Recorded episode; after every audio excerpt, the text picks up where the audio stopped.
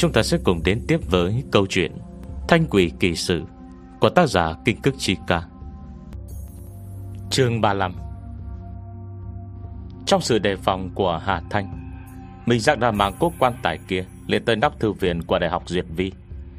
Tuy Đại học Duyệt Vi Xây dựng theo kiểu cổ, Nhưng cũng không thể hoàn toàn Phòng chế thời cổ, Mà nhà vẫn xây theo kiểu mái bằng thông thường.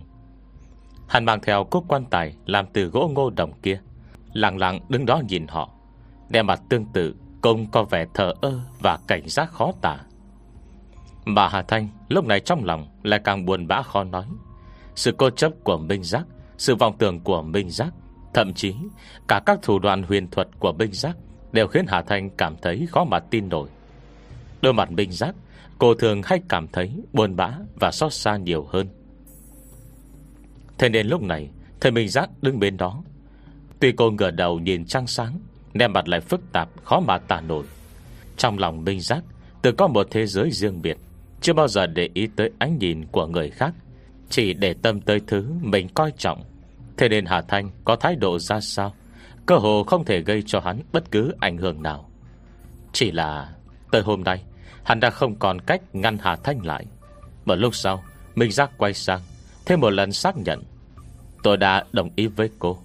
Đợi qua đêm nay, Sau khi nghĩa phụ hấp thu đế lưu tương, Bất kể người có sống lại hay không, Tôi cũng sẽ tự tiêu tan linh lực Mặc cô xử trí. Điều kiện tiên quyết là, Trong quá trình tranh đoạt đế lưu tương, Hà Thành không được quấy nhiễu. Hà Thành lắc đầu. Lời anh nói, Nếu không dính tới vị nghĩa vụ này, Có lẽ tôi còn có thể tin. Nhưng mình giác, Tất cả tâm trí hy vọng của anh Đều đã gửi gắm vào một người chết. Cho dù đêm nay Ông ta hấp thu đầy đủ đế lưu tương, Nhưng cuối cùng vẫn không thể sống lại. Thế thì phải làm sao? Sẽ không có khả năng đó. Mây giác nói chắc định Tôi bỏ nhiều công sức như thế, Quyết không cho phép Công xe không thể có khả năng đó xảy ra. Vậy anh có cảm nhận được Hồn phách của ông ấy không? Hạ Thành vẫn cố gắng tới cùng. Không có hồn phách, Cho dù anh dùng bí pháp Khiến ông ấy hấp thụ được đế lưu tương Thứ sống lại kia Cũng chỉ là một thể xác như con rối. Nhưng cổ hồn giã quỷ Thích nhất chính là thân xác kiểu như thế. Anh không biết ư? Mình giác chợt im lặng.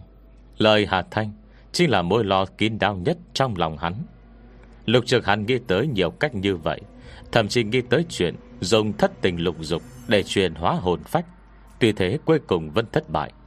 Nhưng cơ thể nghĩa phụ Thì sau khi được hắn dùng bí pháp thay đổi từng lần màu trong cơ thể vẫn đang chảy. Thế nên chưa tới khoảnh khắc cuối cùng, Không ai có thể nói được Rốt cuộc hồn phách người Có được giữ lại hay không.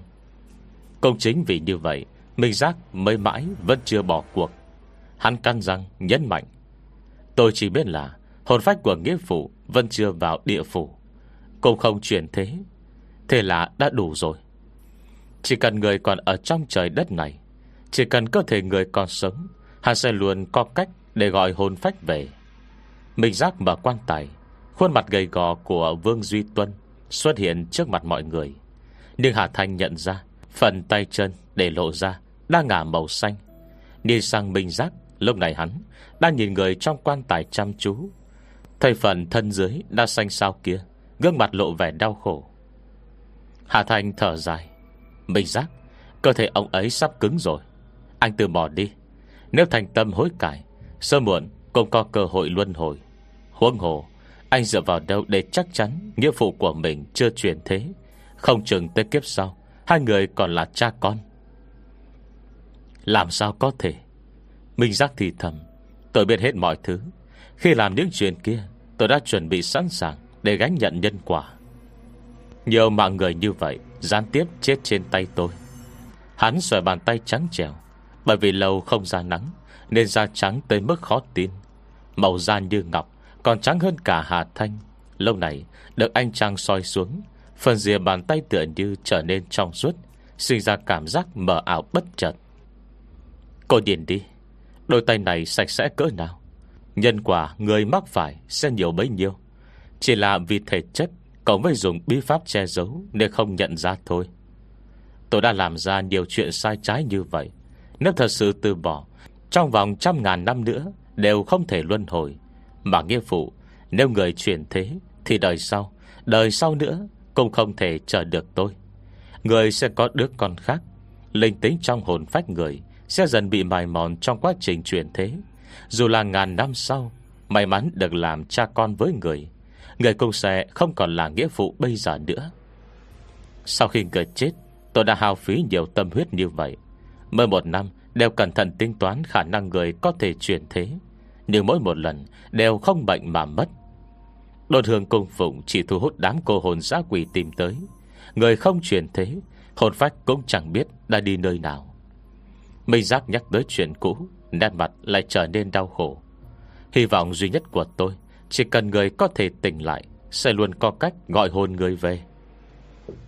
Hà Thanh thở dài. Anh cố chấp như vậy. An hẳn nghĩa vụ Cũng phải đối xử với anh rất tốt. Ông ấy chết đi, Có phải chính là vì anh? Anh hủy hoại mình như vậy, Để hai tay nhuốm đen, Không sợ phụ lòng dạy dỗ của nghĩa vụ hay sao? Mà hành vi của Minh Giác, Nếu không vì quá cố chấp Việc khởi tử hồi sinh, Thực chất bản tính hắn không phải quá tệ, Có thể dạy dỗ hắn thành ra như vậy. Chỉ ít Vương Duy Tuân Không thể là người đại gian đại ác gì. Nên dù đã vô số lần giao chiến, Vô số lần chối từ, Lúc này Hà Thanh Vẫn không tiếc công sức khuyên nhủ. Chỉ vì một câu vui đùa của tôi khi còn nhỏ Mà để người dính phải nhân quả. Hắn lầm bẩm, Vô di tôi đã là kẻ sinh ra từ sai lầm, Không chỉ để làm thân xác dự phòng cho kẻ khác, Là chính người đã cứu tôi.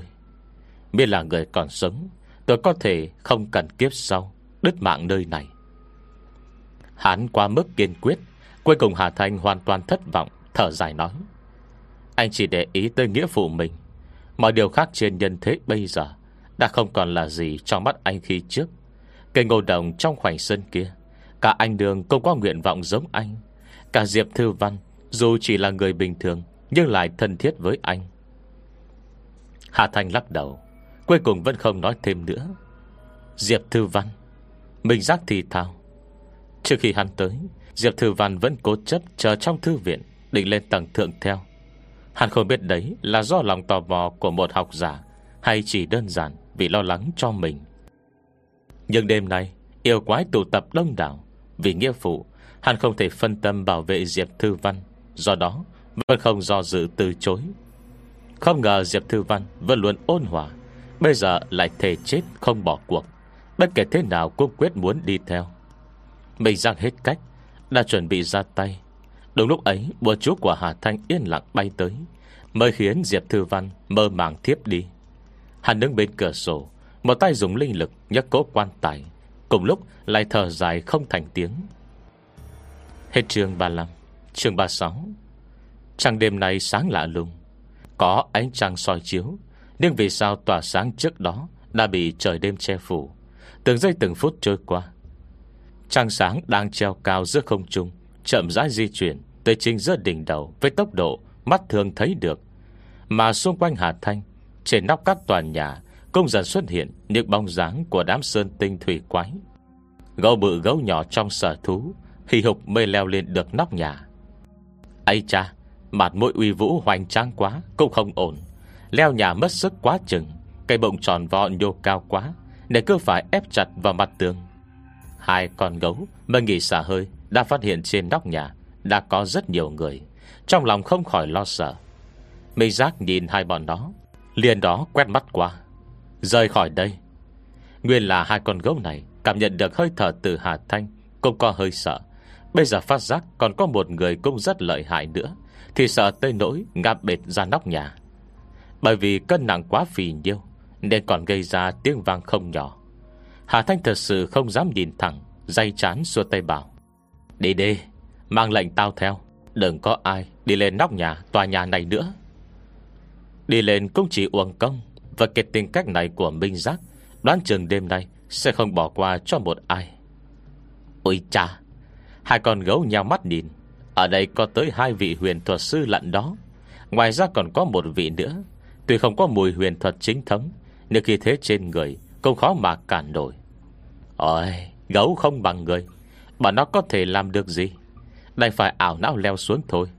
Bởi vì trong lòng còn băn khoăn, Khi leo xuống bọn nó Còn suy nữa đạp văng cây máy điều hòa, Lo ra khỏi mặt tường, bay mất tiêu. May là Lâm Lâm đang yên lặng, Ngồi canh nhanh tay lẻ mắt, Cố định nó lại được. Cậu ấy gật đầu với Hà Thanh. Thời thời gian đã gần tới, Lập tức nhảy phát sang một tòa nhà bên cạnh. Linh lực từ miệng trào ra, dao động khắp bốn phía. Truyền lệnh ta. Đêm nay, Phạm những ai lên nóc nhà tranh đoạt đế liêu tương Đều không được tranh đấu gây sự. Hà Thanh nhìn bóng lưng cậu, Đột nhiên sinh ra cảm giác thổn thức khó hiểu. Ôi, trưởng thành rồi.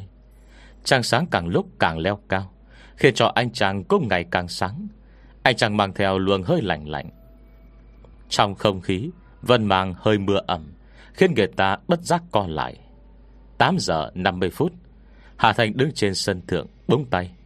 Trong ký túc xá nữ Đại học Minh Chính, Con gà trống đang được Vu Đan Đan ôm trong lòng, Nhẹ nhàng dãy ra khỏi vòng ôm, Khiến người ta khó thở.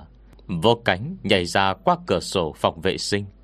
Trong phòng ký túc, Vu Đan Đan và Lục Thiệu Đan Vẫn duy trì tư thế ôm gà trống, Lặng lẽ ngủ say. Họ cũng đã mệt mỏi cả ngày. Cho dù không có lá bùa của Hà Thanh, Thì lúc này cũng rất khó tỉnh lại.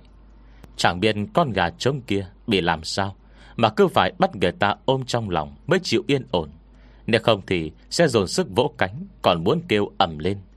Không có Hà Thanh bên cạnh, Họ không nghe hiểu lời nó nói, Chỉ đành khổ sở vòng tay ôm chặt. Mùi vị việc này Quả thật khó có thể dùng lời diễn tả. Đại học Minh Chính còn cách chỗ Hà Thanh một khoảng, Nhưng ưu thế của họ nhà chim Chính là có thể bay thẳng một đường trong không trung. Bây giờ con gà này cao to cường trắng, Cặp cánh bóng bẩy, Nhưng lông là lông. Chỉ khe vô cánh, Bay từ cửa sổ bên này Tới phần máy điều hòa lộ ra ngoài tường Chỉ là chuyện còn con. Bộ lông gà sạc sỡ, Lướt một đường giữa không trung. Giây lát đã đạp lên tầng thượng. Mới đi lên, Đập vào mắt đầu tiên chính là Vầng trăng sắp leo lên ngay đỉnh đầu. Nó kêu cục một tiếng Cảm mắt như hạt đậu đen, Không ngừng đảo tròn. Đập đập cánh, hưng thơ chợt nổi. Đang chuẩn bị há mò hát vang, Bông bị Hà Thanh lao tới bóp chặt cổ. Không được kêu, Đàng hoàng một chút, Kiên nhẫn chờ. Sức tay cô không hề mạnh, Chỉ là hành động mang tính tượng trưng. Xong con gà này Đã quen được tân bốc hầu hạ hàng ngày, Nên giờ cảm thấy như mình bị làm nhục. Từ cổ gà trống khó khăn phun ra Hai âm tiết Cây màu gà trên đỉnh đầu sắp héo rũ. Cằm cánh lê lết trên mặt đất ủ rũ buồn thiêu. Cả ngày hôm nay, Nó đã không được gáy rồi. Đây là khổ sở cỡ nào chứ? Bây giờ Bây giờ lại còn bị người ta. Hà Thành vườn ngón trỏ, Di vào cái mỏ cứng của nó. Để có vợ vịt đáng thương với tao. Ngày nào mày cũng lời chảy thây ra. Lúc trong trang trại, Người ta cũng bảo mày Chẳng chịu gáy sáng đàng hoàng. Chỉ biết dắt theo đám thề thiếp Đi chơi đùa bờ bãi mà. Gà trống bị người ta chỉ trúng tim đen. Tội lỗi bị khui ra hết, Lúc này cặp mắt đảo tròn Lô ra đôi phần đáng thương. Hà Thanh thở dài buông lỏng tay. Đi đi, đừng ở lại chỗ này. Cô chỉ minh giác, Bên kia nguy hiểm lắm, Mày không tranh lại tên đó đâu. Đi chỗ khác đi, Dựa vào bản lĩnh của mày, Chắc chắn có thể kiếm được đế liêu tương. Con gà trống vô cùng thức thời, Bây giờ quay sang ngõ Vương Bình Giác, Lại dòm cốt quan tài đầy quỷ khí cạnh hắn. Sợ hai giật chân Nhảy ngay sang nóc nhà bên cạnh. Rồi nó không giả bộ đáng thương nữa, Mà nhanh nhẹn quay đầu, Không do dự, bắt đầu lịch trình bay mới. Hà Thanh nhìn bóng nó đi xa, Lại nhìn đồng hồ. 8 giờ 58 phút. Trong gió, có một luồng hơi tanh mặn thổi tới. Cô thở ra Ngọ bóng dáng yểu điệu trên một nóc nhà cách đó không xa. Nhìn từ nơi này, Bóng dáng cao gầy mảnh rẻ kia, Mái tóc dài đong đưa trong gió kia, Trông đến là uyển chuyển từ ngoại ô tới nơi này Chỉ tốn có 3 phút. Hà Thành sẽ không nghi ngờ tốt chất Của người Lục Thiệu Đan tìm tới. Nói là 8 giờ 55 Đưa bùa giải cấm cho hắn. Chắc chắn sẽ không làm vào 8 giờ 54 Cô yên tâm gật đầu, Xem ra tùy Bích Thành ham ăn biếng làm, Nghiện Internet độ nặng Điều vẫn chưa tới mức Không còn tí khao khát nào với đế lưu tương.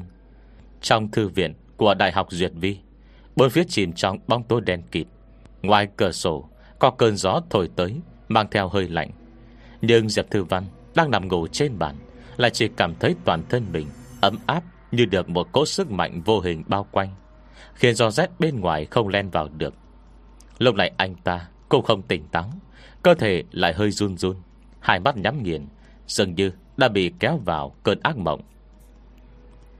Vô số hình ảnh hỗn tạp Lướt vụt trong tâm trí. Những con người xa lạ, Thế giới xa lạ, Nham thạch cam đỏ sôi trào, Đỉnh đối cao trăng xóa bởi tuyết, Thậm chí cả màu đỏ và xác chết các nơi. Trong mơ, Anh ta nhìn thấy một đứa trẻ toàn thân dơ bẩn, Mặt dính máu tanh, Trốn sau đống củi, Đang mở to cặp mắt sáng u mê Điền bình không nhúc nhích. Trong lòng chợt sinh ra Một cảm xúc ấm áp. Diệp Thư Văn mỉm cười trong cơn mơ. Đúng 9 giờ Lần đế lưu tương cách 120 năm Mới xuất hiện, Cuối cùng đã tới. Hết trường 36 Chương 37 Ngày 15 tháng 7 âm lịch, Đúng 9 giờ tối Trăng sáng cuối cùng im lặng Leo lên giữa màn đêm đen đặc Trong sự mong đợi của đám yêu quái. Trăng sáng trên cao chiếu xuống, Ánh trăng sáng ngời chiếu rọi khắp khu vực xung quanh. Mà thư bên dưới dường như Bị phủ trong một lớp màng kỳ lạ. Bên phía còn những tia sáng lấp lánh mơ hồ lấp lóe. Giống như một cái bát to, Đủ để trùm lên cả thành phố. Giây lát cuối cùng Trường An lặng lẽ nhảy lên tầng thượng. Cùng đại hắc chia ra, Mỗi bên chiếm cứ một góc của tầng thượng. Tránh khỏi vương minh giác đang chờ đợi, Lặng lặng ngồi yên. Sau 9 giờ, Bầu trời bất chợt lan tỏa ánh sáng, Nhưng giải ánh trăng lấp lánh bung ra. Chưa rơi xuống đất, Đã tỏa ra nước về sáng vàng trói Chiều bốn phía quanh đây óng ả ánh vàng. Từ xa nhìn lại Toàn bộ đê đồ như được chia cách Thành hai thế giới. Khu vực trung tâm bị ánh trăng sáng vàng bao phủ. Khắp bên trong khu vực vành đai ba trở vào Đều lấp lánh sáng ngời. Ngoài vành đai ba Đê đồ sau 9 giờ tối, Thắp sáng đèn đuốc, đem so ra, Lại chỉ như ánh đom đóm Đặt cạnh ánh trăng, Trông có vẻ tối om lạ thường. Ngay trên nóc tòa nhà Đại học Pháp luật, Từ khắp mọi nơi xung quanh Để vang lên những tiếng hoàn hồ khe khẽ. Đám tinh quái đã có kẻ không nhịn được Đùa nhau biến thành nguyên hình Sẽ lẫn còn có tiếng gọi hỏi Hả? Ông là cá hả? Đồng hương đồng hương Cái gì? Ở quê thì có cách tôi xa chút Tôi thuộc họ cá thân bẹt Ông là cáo hả? Ai chà chà Tôi cứ bảo sao lại không nhận ra Té ra là do lông không thuần Một tu luyện thành người qua đi, Lúc đó thì muốn ăn cái gì thì ăn cái đó không cần chủ nhân cho ăn cơm chó ngày ngày nữa. Cái thằng ngốc này, Nghĩ gì thế hả? Mày biến thành người, Thì phải ra ngoài cực khổ kiếm tiền. Làm ăn không đàng hoàng, Lại phải chết đói. Công chỉ ăn được cơm chó thôi. Cùng với đủ loại âm thanh hỗn tạp Được tia sáng vàng Lân trong ánh trăng yên lặng đổ xuống. Đây lưu tương, Dù chỉ cấp được một tia sáng thôi, Đối với đám yêu quái Cũng đang là đại bổ hiếm có anh chàng vô gì sạch trong không tì vết. Vậy mà lúc này, Trong mắt bọn chúng, Giờ dài sáng trăng này Lại ẩn chứa những sợi tơ vàng. Những sợi tơ vàng này thản nhiên đổ xuống Giờ như hoàn toàn không cảm nhận được Những kẻ đang chờ mong bên dưới. Mà thứ này mới chỉ là bắt đầu. Mình giác xứng ra dây lát. Đây cũng là lần đầu tiên Hắn được chứng kiến cảnh tượng này. Dâu gì cũng đã lâu như vậy Đây lưu tường chưa từng xuất hiện. Tuy hắn từng đọc thấy nhiều trong điển tịch, song bất kể miêu tả kỹ càng thế nào, Sự rung động chữ viết Có thể mang tới Vẫn kém xa trong hiện thực. Giây lát kế tiếp, Mình giác nhanh chóng hồi hồn.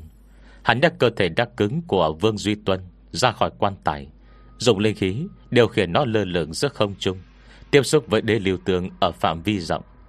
Trên sân thượng, Trừ Trường An với Đại Hắc Mới còn giữ một góc, Không còn bất kỳ sinh vật có thể hấp thu đế liều tương nào khác. Hà Thanh nhìn Vương Duy Tuân Lơ lửng giữa không trung, Trong lòng không khỏi than thở.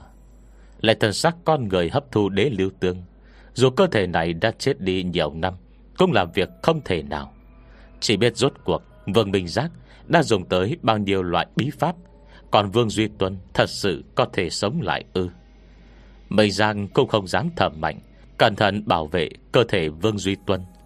Không dám khinh thường sơ suất ngay lúc ấy, Có một chùm đế lưu tương Nòm như những sợi tóc bay xuống. Mình giác ngừng thở, Mở to mắt, nhìn về sáng vàng kia Loe lên trên cơ thể nghĩa phụ. Rõ ràng đã thẩm thấu vào. Mình giác vui mừng qua đỗi, Toàn thân đều đang run dậy Muốn chạm vào cơ thể kia Xong con tay lại co về. Hẳn điện là không dám. Hắn cứ dại ra, Nhìn ngày càng nhiều đế liêu tương thấm vào cơ thể nghĩa phụ. Một lúc sau Mây mừng rỡ nhìn Vương Duy Tuân Nhẹ giọng nói Như phụ, người nhìn đi. Còn không làm sai Người sẽ sống lại Chắc chắn người sẽ sống lại. Hà Thanh nhìn hắn chăm chú Lâu này chỉ có thể bất đắc dĩ lắc đầu. Không có hồn phách Dù cho sống lại Cũng chỉ là một cái xác không. Đã nhiều năm như thế trôi qua Hồn phách kia nếu chưa chuyển thế Thì có lẽ đã bị thiên địa đồng hóa. Nếu phần còn lại ở trên thế giới chỉ bé nhỏ không đáng kể, Mong manh vụn vỡ.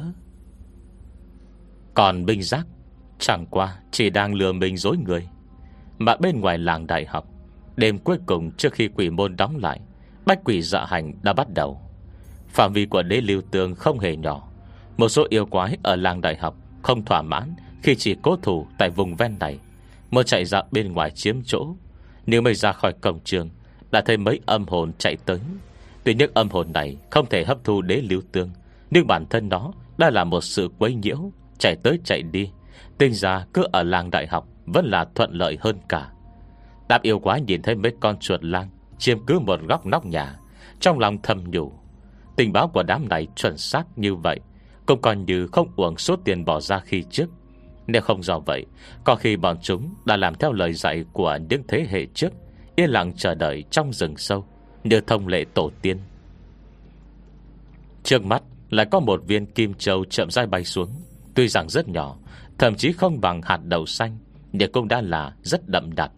Lần này không ai rảnh rỗi, Nghi ngợi gì thêm nữa, Vội lao lên, Cẩn thận đo lấy nó. Mà trên nóc tòa nhà ký túc xá nữ Cách đó không xa, Một mình Bích Thanh đã chiếm phân nửa tầng thượng. Đám tiểu yêu còn lại cẩn thận chen nhau Ở nửa bên còn lại Sợ hai nhìn tên bá chủ trên biển này.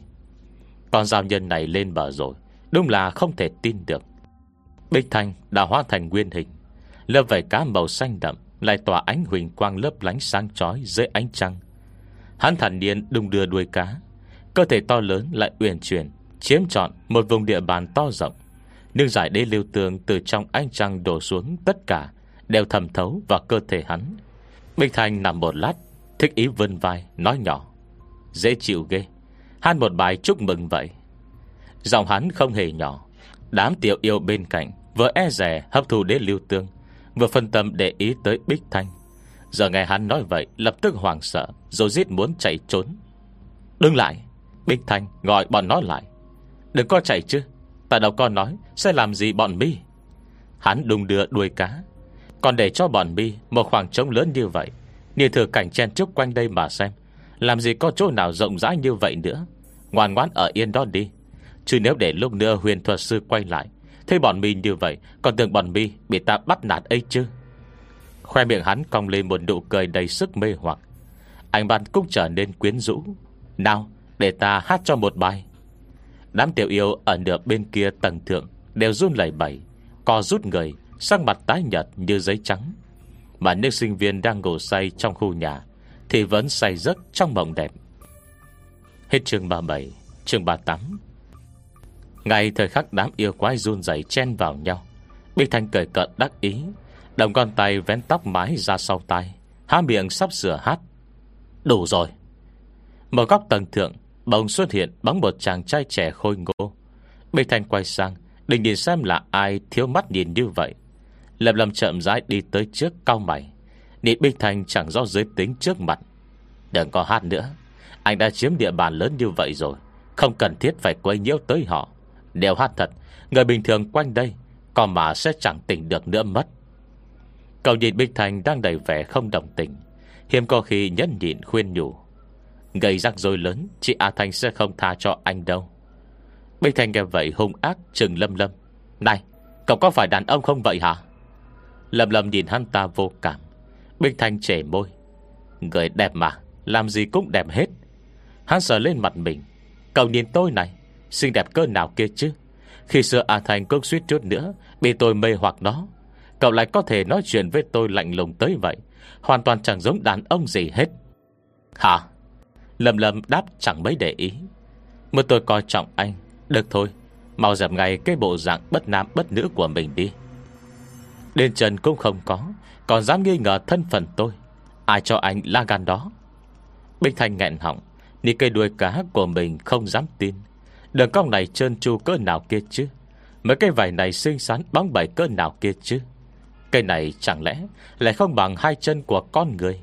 Dựa vào đâu chứ? Chân thì có gì mà hay? Trên đường đâu đâu chả có. Nhưng trong thiên hạ này, Cây đuôi cá đẹp tới vậy Thì chỉ có của hắn. Hắn tức giận hừ lạnh Tôi đây để mặt cô nương A Thanh. Là bởi người ta là huyền thuật sư chính tông Công lực quả thật quá mạnh. Còn cậu tu luyện chưa tới mấy năm đâu nhỉ? Nếu đánh thật, Sợ rằng còn chẳng bằng tôi. Hắn hất mái tóc dài như rong biển. Đèn ấy à Trước mặt tôi tốt nhất là khiêm tốn bớt đi. Ngài lời tí mới là quan trọng. Lầm lầm liếc hắn một cái. Đừng có hỏng. Để lưu tường đêm này quý giá như vậy như bọn tiểu yêu quái Còn đang mong mỏi kia kìa. Nếu bởi vì cạnh tranh không được, Mà người hấp thu ít, Người hấp thu nhiều, Cậu công không làm gì được. Nếu tên bá chủ biển khơi không đàng hoàng như Bích Thanh, Lầm lầm đáp. Hoặc anh nghiêm chỉnh, Ở đây trở đến lưu tương. Cho dù không muốn, Cũng đừng có ảnh hưởng tới người khác. Hoặc cứ thử xem tôi, Có làm gì được anh không? Bích Thanh nhìn cậu Anh băn sáng lấp lánh. Một lúc sau, Bích Thanh lại sờ mặt mình. Nói một câu chẳng hề liên quan gì tới chuyện trước đó. Ây cha, Đúng là có một cảm giác mê hoặc khó hiểu. May mà ngoại hình tôi đẹp hơn cậu, Không dễ thất thủ. Được rồi, Hắn ta vốt tay. Người đẹp thì luôn được yêu đãi, Tôi chỉ đùa tí thôi. Nói chứ, Cứ nằm vậy hoài cũng chán lắm. Cậu có mang iPad không? Mặt lâm lâm cứng đờ. Bình Thành đi sắc mặt cậu chán nản cúi đầu. Sợ biết vậy đã mang theo nó. Trước khi tới có người hẹn tôi tới thùng lũng vương giả nữa kìa. Hắn nhỏ giọng, Tôi còn chưa được hẹn hò đàng hoàng bao giờ đâu. Nói toàn mấy lời chẳng ra sao. Lầm lầm níu chặt mày, Nhìn đám tiểu yêu quái bên cạnh. Thấy bọn chúng tuy vẫn sợ hãi, Đi sang bên này, Nên đã không còn run nữa. Cảm xúc cũng thả lòng hơn. Thậm chí có hai con thỏ tinh to gan, con dòng cao lỗ tai. Cậu nhìn chung quanh một vòng, Thấy trạng thái của mọi người đều không tệ.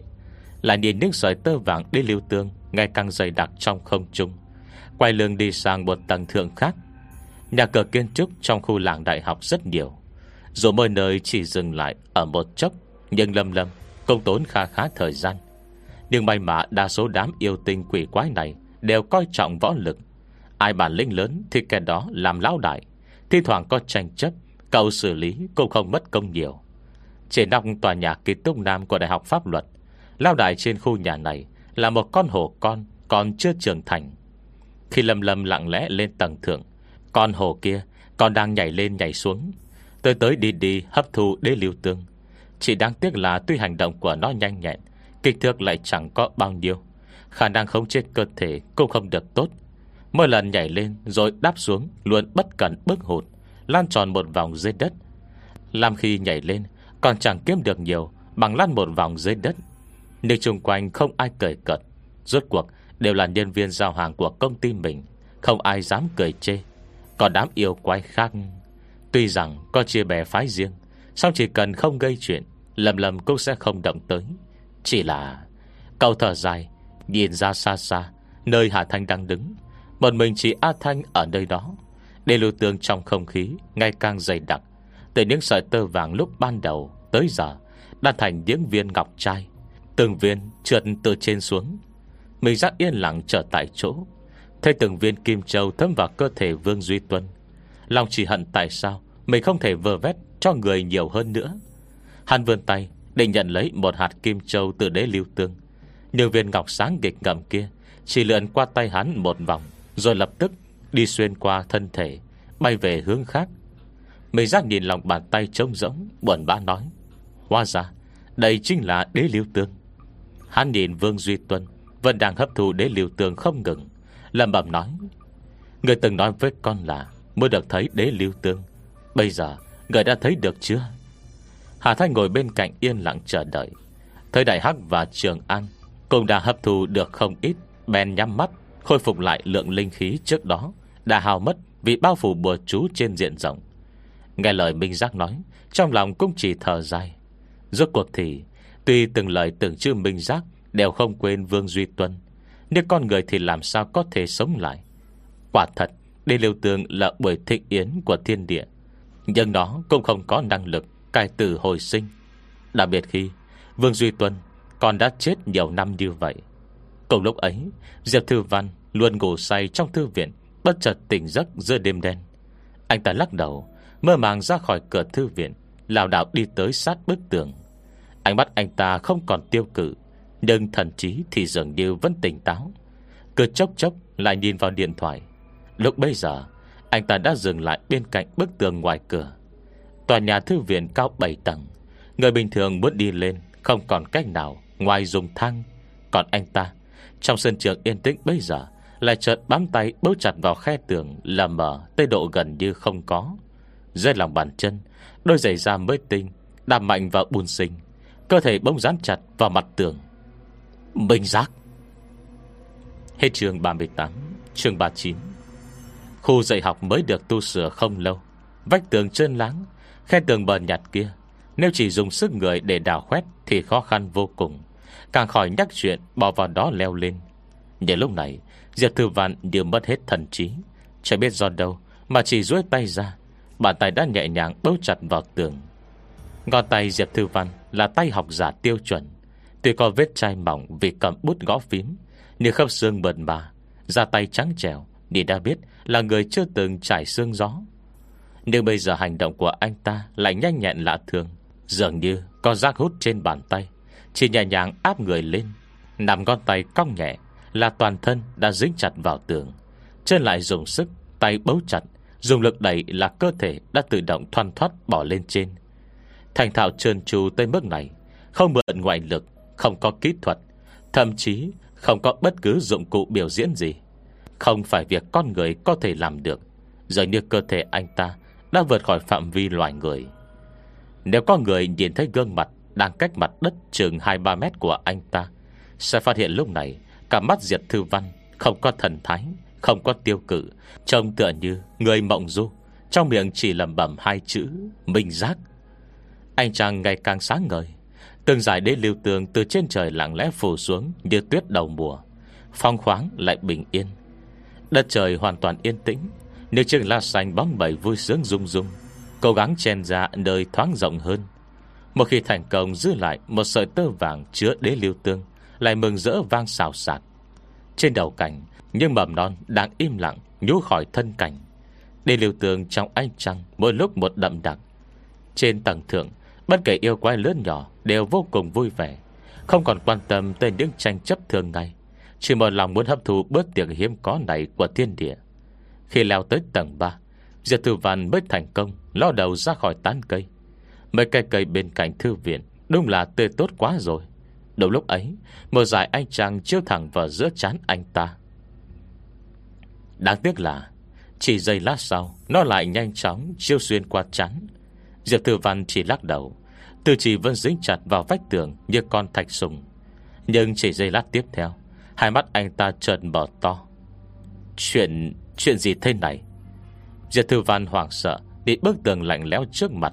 Không cần quay đầu, Chỉ lưng mắt đã có thể thấy rõ hoàn cảnh xung quanh. Nơi dưới bàn chân Còn trống không nữa. Nếu nhìn ở khoảng cách gần, Có thể thấy tư trí anh ta đều đang run lên. Đồng thời lại cố gắng bâu tay vào tường sâu hơn. Môi chân gắng gượng Đạp vào khe hở của bức tường. Tình cảnh vô cùng nguy hiểm.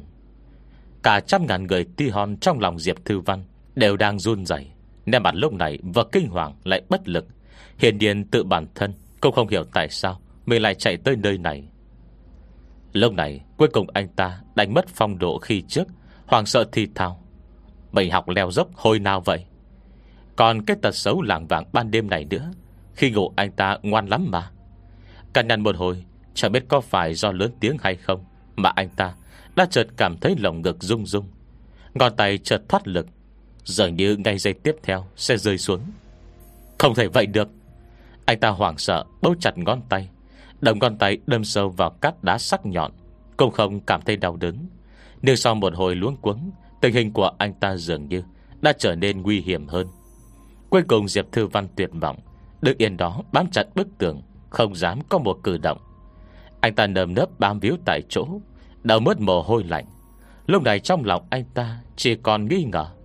Đây cũng là tên nào khiến mình treo veo trên bức tường này? Nhưng chỉ một giây tiếp theo, Ánh mắt Diệp Thư Văn lại trở nên đỡ đẫn. Chỉ trong giây lát, Cánh tay anh ta lại cử động, Thăm dò những nơi có thể mượn lực bên trên, Cơ thể lại bỏ lên. Thời gian từng giây từng phút trôi qua, Để liều tường cũng hạ xuống mỗi lúc một nhiều. Trước mắt Hà Thanh, Nước dài sáng vàng rực rỡ kia Gần như trải rộng chân trời, Khiến khắp trong mắt cô Chỉ ngập một màu vàng trói lóa Tới váng đầu.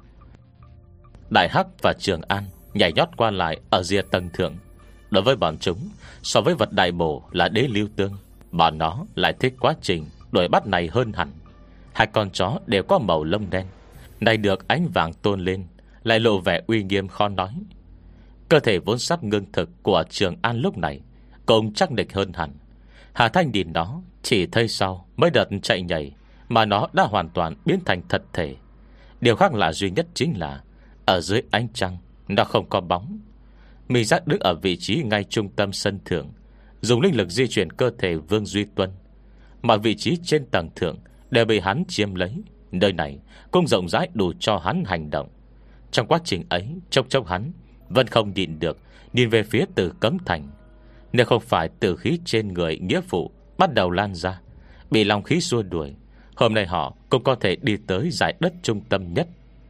Mà khi hắn nhìn về phía từ cấm thành, Ánh sáng cho mắt Hà Thanh cũng tỏa rộng. Hai bên chán dần giật Như không đè nén được sự mừng rỡ. Cô nhắm mắt tập trung Cảm nhận được sự vui mừng của Long Thần. Xuôi 120 năm, Cuối cùng đế lưu tường đã giáng xuống. Thần Long quần mình quanh cột trụ bản Long Của từ cấm thành ngẩng cao đầu. Một cơn sóng bất chợt quét qua không khí. Những vết thương xưa cũ của nó Đã bắt đầu lột đi lớp da thối giữa, Mọc máu thịt mới. Chỉ còn vết thương ở hai nơi Là vẫn không thay đổi. Một là mảnh nghịch lân Ở vị trí bảy tấc dưới cổ, Một chỗ khác Chính là phần móng đã gãy mất. Nhưng so với trước kia, Chỉ như vậy đã là tốt hơn rất nhiều. Cơ thể thần long chậm chạp di chuyển trên bầu trời. Mỗi một chiếc vậy Đều đang tỏa ra tia sáng óng ánh. Càng chỉ di chuyển rất tầng mây, Có vẻ vui sướng, Lại hoạt bát lạ thường. Như đang tương tác với những linh khí trong không trung. Đây là cảm giác đã rất lâu, Nó không có được. Nó há miệng Định phun long châu ra, Nghịch đùa như thói quen. Nếu mới chớm hành động lại chợt nhớ dạ Long Châu, Đã không còn trên người. Như thế cũng chẳng đáng gì. Nó quần tròn người quanh cột trụ bản long trong đại điện, Nhắm mắt, Tập trung cảm nhận linh khí Đang vận chuyển trong cơ thể. Cẩn thận chữa trị vết thương Trong khoảnh khắc tốt lành hiếm có này.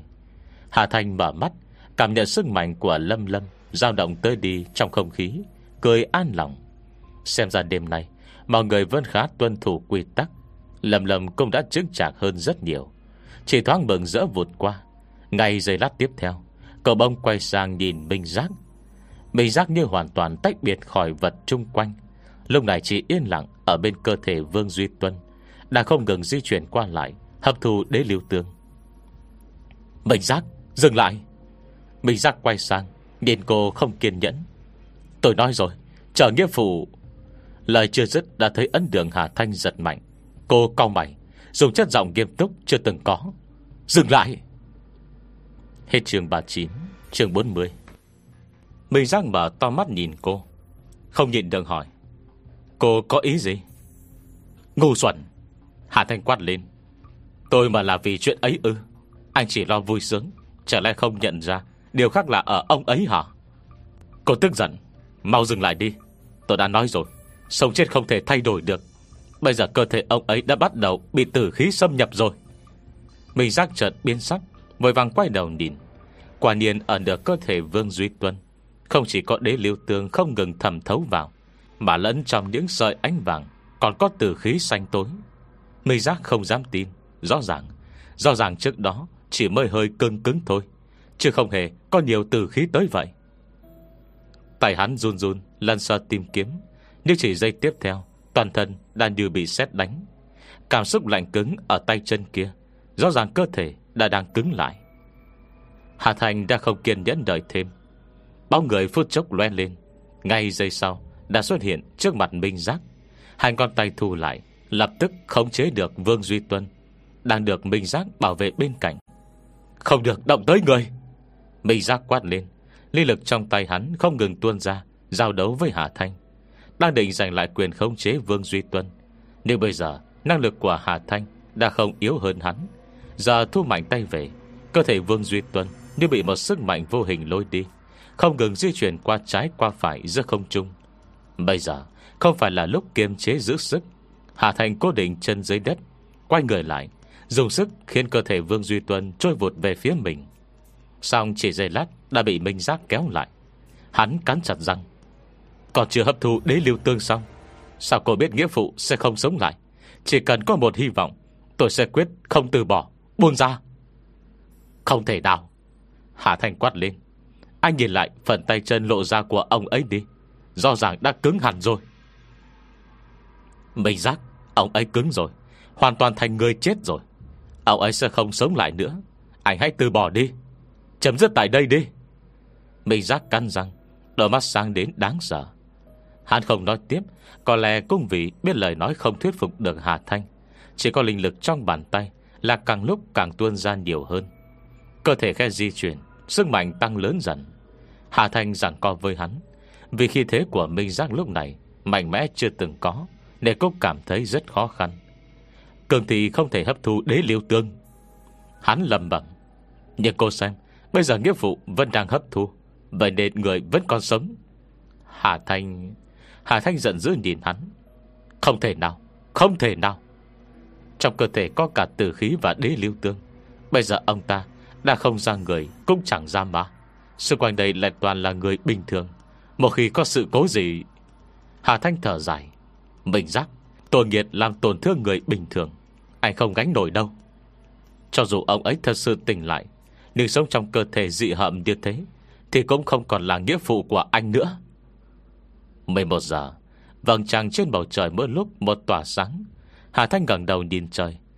Lại nhìn Vương Duy Tuân Đã có xu hướng ngày càng dị thường, Là tơ viên Kim Châu, Do đê liều tường ngưng tụ thành. Dự cảm không lành trong lòng trỗi cao, Không thể dằn xuống. Cảm giác không lành này cứ càng lúc Càng lúc càng mạnh mẽ, Khiến cả tâm trí cô Cũng không khống chế được dung chuyển. Hà Thanh không nói thêm, Vươn tay phải, Linh lực như đâm rách bụng ngón tay. Linh lực định hải, Lấy ta làm tâm. Chỉ trong nháy mắt, Từ Hà Thành tỏa ra một luồng linh khí khổng lồ, Cam sâu vào mặt đất, Tựa cây định hải thần châm, Không thể suy xuyển, Rồi linh lực trong tay trào về trước. Trong giây lát bất ngờ, Mình ra lập tức bị cô bắt đúng thời cơ, Mới bị linh lực đảo quay một vòng, Cơ thể Vương Duy Tuân Đã lập tức bị kéo đi mất. Lâu này, Mình giác chậm hơn một bước, Chỉ có thể chờ mắt nhìn Vương Duy Tuân Trôi về phía Hà Thanh Mắt càng dạ như sắp nứt. Nghĩa phụ.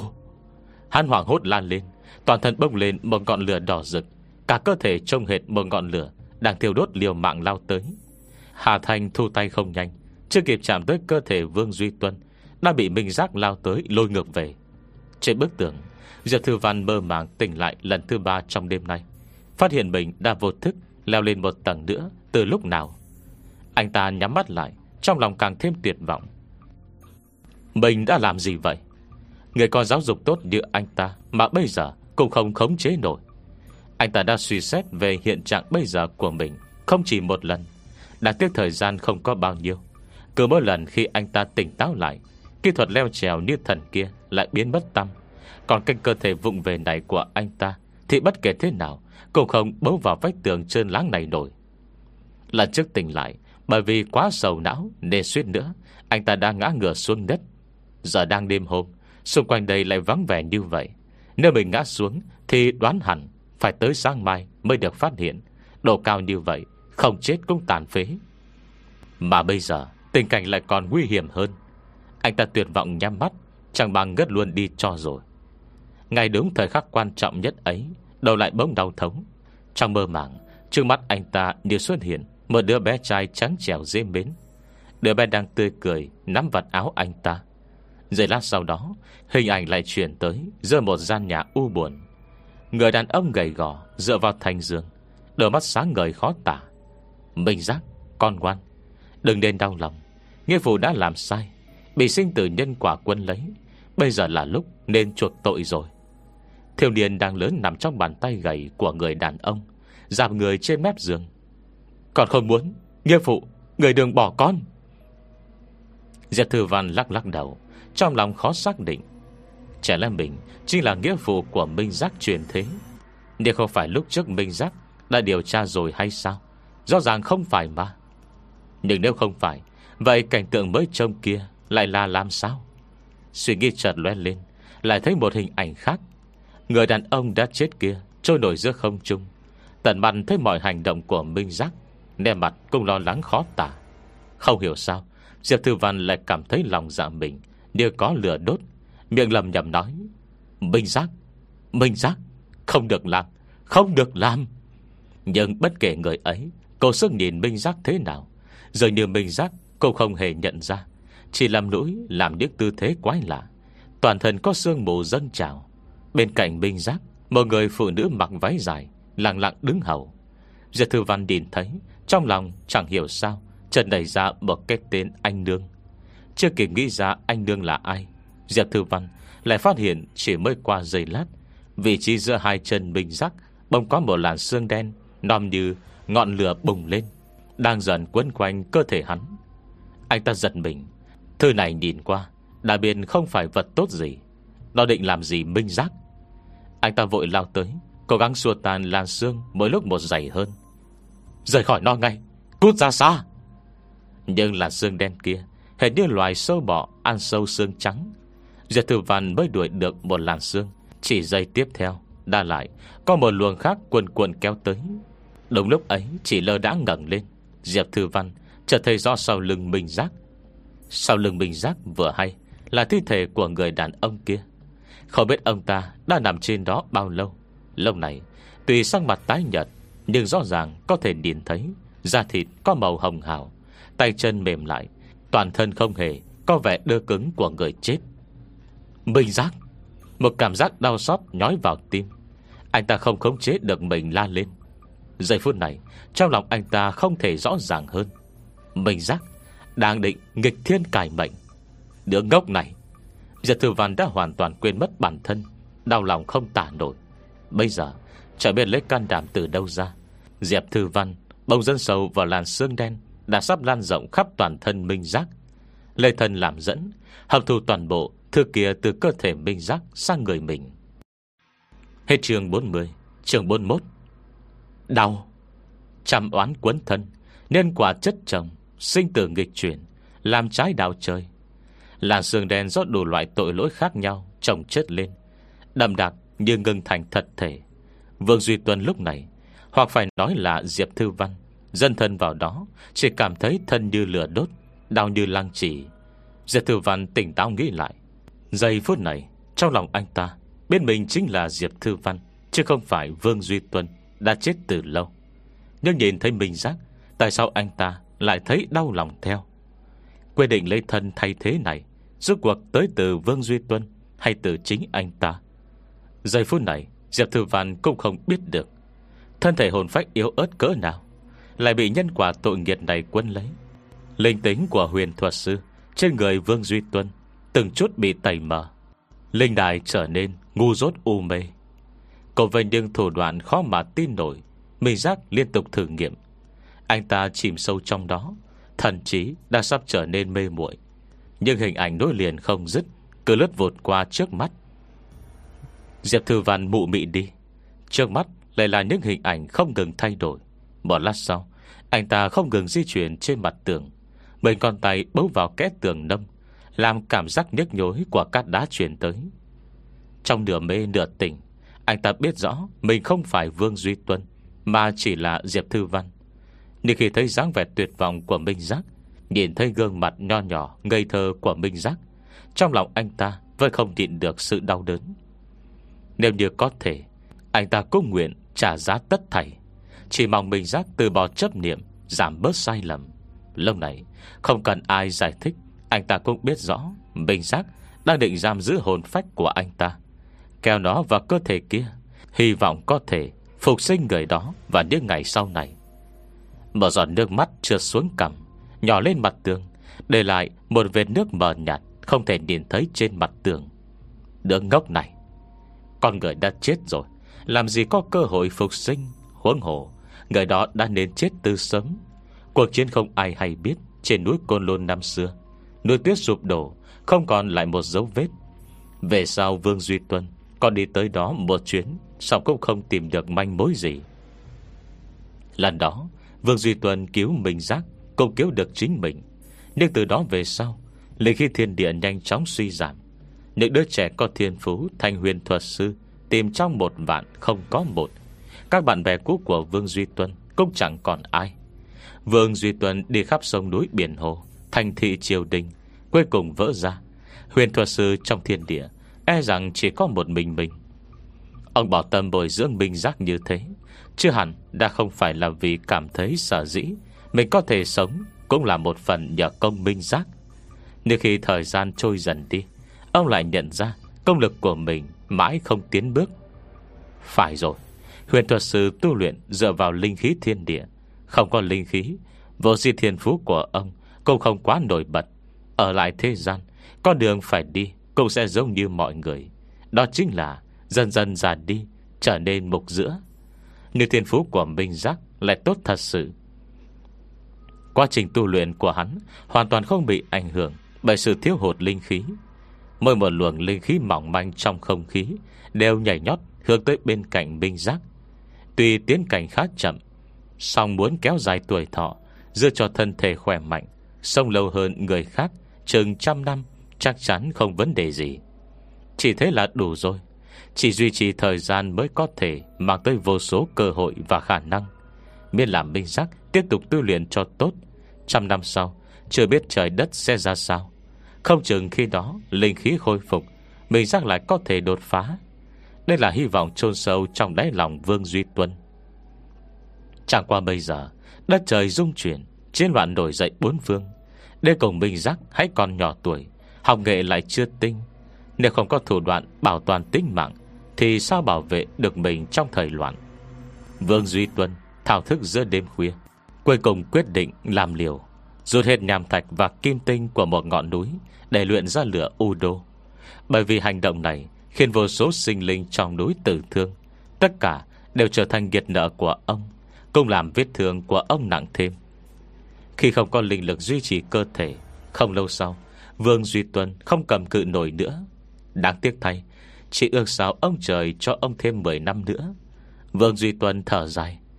Bây giờ Minh Giác còn nhỏ như vậy, Tính cách lại cố chấp. Rất nhiều chuyện ông hãy chưa kịp dạy, Cũng có rất nhiều đạo pháp chính thống Chưa kịp truyền lại. Cho dù chỉ được thêm 10 năm thọ nữa thôi, Chỉ 10 năm thọ của huyền thuật sư thôi. Nhưng bây giờ, Bị nghiệt nợ quấn thân, Cơ thể sắp mục giữa này Cũng đã không còn đường vãn hồi. Diệp Thư Văn tưởng như mọi người đứng xem Chờ mắt nhìn mọi việc xảy ra, Trong lòng lại hiểu rõ suy nghĩ của Vương Duy Tuân. Có lẽ Người khác cảm thấy ông ấy ngốc, Nhưng đứa bé kia Đã được Vương Duy Tuân Mang theo dạy dỗ từ khi mới 6-7 tuổi. Đối đãi như con trai mình, Tình cảm ấy nào có thể dễ dàng đong đếm. Bây giờ, Một đứa trẻ ngoan ngoãn như thế Là vì không được dạy dỗ tới nơi, Mà đi lên con đường không đường về. Ánh sáng từ sao thái âm Sáng rỡ hơn. Đi liều tường trong ánh trăng Đã đậm đặc, Kết cả thành kim châu. Từng viên đôi nhau rơi xuống. Diệp Thư Văn đã hoàn toàn thoát khỏi ảo ảnh quá vãng. Tỉnh táo lại, Bản thân vẫn khổ sở Bám víu trên tường như con thạch sùng. Chỉ một cú trượt chân Là sẽ ngã xuống đất, Vỡ nát tay chân. Anh ta nhẹ nhàng, thở ra một hơi. Ánh mắt bỗng trở nên kiên định. Bình giác còn đang ở phía trên. Đứa ngốc đấy. Anh ta thở dài. Hòa canh giữa sinh tử vô cùng đáng sợ. Bất kể thế nào, Anh ta cũng không thể để con mình Bị thứ đó hủy hoại. Từ như một vệt sáng loe lên. Chân tay anh ta đạp nhẹ. Cánh tay duỗi về trước. Lúc này Giật thư văn chẳng cần thầy dạy, Đã tự mình có năng lực leo lên. Vô số giải đê liêu tương Xuyên qua cơ thể, Anh ta cũng không hề dừng bước. Trong cơn mưa tơ vàng kín trời này Bong lưng Diệp Thư Văn Treo leo trên vách tường nhỏ, Bò như vậy, Lại kiên định đến thế. Lúc này, Hà Thanh và Minh Giác Đang đối chọi nhau. Thời gian càng trôi đi, Đoàn tấn công của cô càng trở nên dữ dội. Minh Giác, Nếu anh không từ bỏ Đừng trách tôi xúc phạm cơ thể ông ấy. Mới dứt lời, Không cho mình Giác cơ hội phản ứng nào. Hà Thanh đã bước ngay lên trước. Đã đến bước đường cùng, Bất kể thế nào, mình ra cũng quyết không từ bỏ. Hàn canh giữ bên cạnh Vương Duy Tuân, Không chịu nhượng bộ. Tôi đã nói ra, Chỉ cần qua đêm nay Mưa gì cũng được, Nhưng bây giờ thì không thể. Không gì có thể cắt đứt con đường Nghĩa phụ sống lại. Hạ Thanh không thể, Dù cho hắn cũng không thể. Mới dứt lời đã trông thấy, Không rõ vì sao. Vương Duy Tuân Ngày càng hấp thu nhiều đế lưu tương, Chợt cử động ngón tay. Mình giác vui mừng qua đỗi, Vội vàng quay người lại, Nhìn ông chăm chú. Không dám thở mạnh, Chỉ sợ đây là ảo giác. Ân đường Hà Thành bông giật giật, Linh cảm chẳng lành kia. Bây giờ đã dữ dội, Sắp xếp toạc lồng ngực chui ra. Cô không nói không rằng, Lập tức xài chân sông lên. Mà Vương Minh Giác đã quên hết tất thảy. Thì trong khoảnh khắc, điền vào Vương Duy Tuân chăm chú, Là chợt phát hiện Nghiệp phụ vốn đang nằm lặng lẽ, Đã chậm rãi mở mắt. Chương 42 Khoảnh khắc ấy, Đất trời dần như im bặt mọi âm tiếng. Mây giác ngừng thở, Chậm rãi tới gần, Sợ sẽ khiến giấc mộng này vỡ nát. Ở khoảng cách thật gần, Hà mới nhận ra, Mắt Vương Duy Tuân Không có màu đen nhánh Mà hơi ngàn đâu. Lâu này Được ánh vàng rực rỡ từ đế lưu tương Làm nổi bật, Trông ấm áp như mặt hồ buổi chiều. Nhưng có lẽ do ngủ quá lâu, Lúc này tuy đã mở mắt, song cơ thể vẫn còn hơi đơ cứng. Nghĩa phụ Nghĩa phụ! Đây không phải mơ. Mình giác mừng rỡ bước lên. Lúc này, hắn đã có thể nhìn thấy rõ ràng vẻ mừng rỡ của mình, In bóng trong cặp mắt của Nghĩa phụ. Nghĩa phụ! Mình giác thì thào, Điều động linh lực là cơ thể vẫn đang trôi lơ lửng trên không trung xuống. Công dùng hai tay bảo vệ, Cẩn thận đặt xuống mặt đất. Mình Giang khó nén được cảm xúc kích động, Quỳ dưới đất, Lại dịch đầu gối về trước hai tấc, Tiến tới gần hơn. Đồng tử trong mắt Vương Duy Tuân Giật nhẹ, Nhìn chằm chằm Minh Giác không chớp mắt, Gương mặt không nhận rõ vui giận. Nhưng Minh Giác đã vô cùng thỏa mãn, Hắn run run tay, Hít thở sâu mấy lần, Cuối cùng mới quyết định Áp bàn tay trắng trèo lên gương mặt tái nhợt, Tới độ xanh xao của Vương Duy Tuân. Nhưng ngày giây sau đó Lại lập tức bị nhiệt độ giá lạnh dưới lòng bàn tay, Khiến cho kinh hãi co rụt người. Đi liều tường vẫn không ngừng Thẩm thấu vào cơ thể Vương Duy Tuân. Khắp quanh đây Ngập một màu vàng sáng loà Vương Duy Tuân Nằm giữa vầng sáng, Toàn thân trông có đôi phần không chân thật. Đúng lúc ấy, Đại Hắc và Trường An chợt dừng hành động nhảy nhót. Chạy thẳng tới Rìa tầng thượng sủa lớn. Chuyện gì vậy? Vô Di Hà Thanh Đang bị nhịp tim thình thịch mất kiểm soát, Khiến cho bực bội cao gắt. Bây giờ nghe thấy tiếng sủa của Trường An và Đại Hắc Lại thở vào, Vội quay sang nhìn. Dưới ánh vàng, Cả tầng thượng cũng bừng sáng lên. Mà bên dưới tầng thượng Đang xám xịt, Lại chợt có một canh tay bấu lên. Bị bất ngờ, Dù can đảm như đại hắc Cũng theo bản năng lùi về một bước. Hà Thanh Hà Thanh giật mình, Nhưng rốt cuộc, Cô là người. Chưa kể công coi như từng trải qua nhiều cảnh lạ lùng. Bây giờ vẫn có thể Cố gắng khống chế được biểu cảm trên mặt mình. Mới không tới nỗi Mất thể diện trước hai con chó. Một giây sau, Khi ngón tay đã túa máu kia, Bám lên mép tầng thượng, Một cái đầu tóc đen nhô lên. Lúc này, Diệp Thư Văn mới ló nửa người trên tầng thượng, Đã thấy một người hai chó Đang nhìn mình chăm chú. Anh Văn có vẻ lạ lùng và ngạc nhiên khó tả. Anh là Diệp Thư Văn. Hạ Thành nghĩ một lát Mới dám chắc chắn Người đang mồ hôi đầm đìa, Mặt mày tái trắng trước mặt chính là Vị giáo sư đẹp trai từ nước ngoài về Vàng danh trên diễn đàn đại học Duyệt Vi. Cũng là người hôm đó Bị Minh Giác đe dọa tới tính mạng. Cô nhìn ra xung quanh, Rõ ràng Nhìn lá bùa vẫn bình thường. Xung quanh cũng không có ai tỉnh lại. Nhưng làm sao anh tỉnh táo được? Cô lộ vẻ hoài nghi. Diệp Thư Văn lại không tâm trạng đâu trả lời.